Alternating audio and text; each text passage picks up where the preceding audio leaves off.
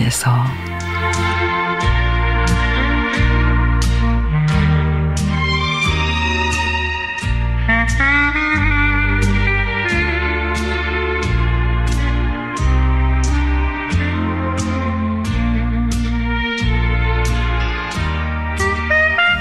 오랜만에 외식을 하기 위해서 식당을 찾았습니다.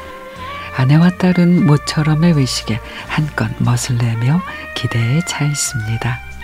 에휴, 사는 게 뭐가 그렇게 바쁜지 그 흔한 외식 한번 제대로 못했네요.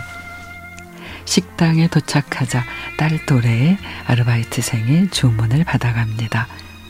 음식을 기다리는 동안 딸과 아내는 수다가 이어졌고 그러다가 기다리던 음식이 나왔습니다.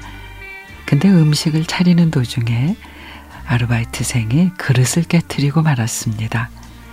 쨍그랑 소리가 나기가 무섭게 사장님이 쫓아옵니다.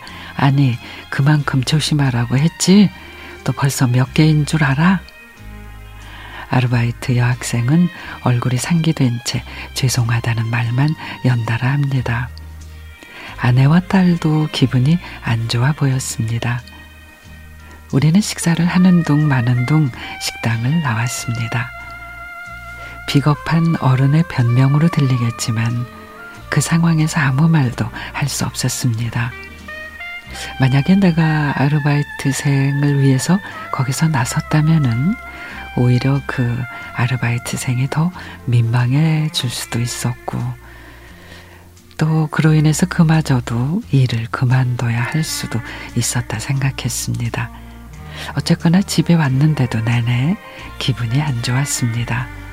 그냥 사장님께 아니 그 그릇이 얼마나 한다고 남의 귀한 딸에게 이렇게 혼을 내는 겁니까? 아니 당신 자녀라도 그렇게 그릇부터 챙기실 겁니까? 어떻게 어린 학생의 실수에 보듬어 줄 줄을 몰라요?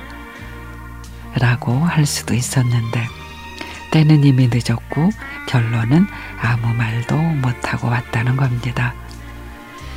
글쎄 모르긴 몰라도 그 학생이 살아온 삶의 길목에서 오늘의 인생 무게가 가장 무겁지 않았을까 생각해 봅니다. 하지만 먼저 그의 길을 살아본 인생 선배로서 이런 말을 해주고 싶습니다. 그래도 세상에는 좋은 어른들이 많단다. 그리고 세상은 아름다운 일들이 더 많다. 라고 말해주고 싶습니다.